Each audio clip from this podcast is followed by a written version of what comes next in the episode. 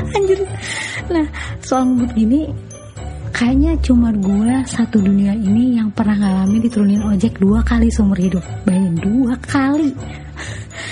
And I should be proud sebenarnya ya. Lu bayangin aja dua-duanya tuh kejadian di lokasi yang berbeda dan waktu yang berbeda juga ya. Karena karena ini tukang ojeknya keparat banget bawa motor bawa motornya tuh ngebut.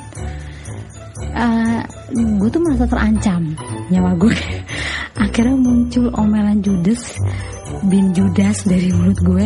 Kalau udah ngebut sama abang-abang mungkin karena maksud gue gue gak nyaman gitu loh kalau ngebut gitu. Emang kalau inget-inget gue diturun itu kalau itu lucu. Insiden pertama kejadian gue tuh diturunin sore-sore. Gue mau ke rumah om gue sepi jalanannya. Sekitar jam 3 tujuh empat gitu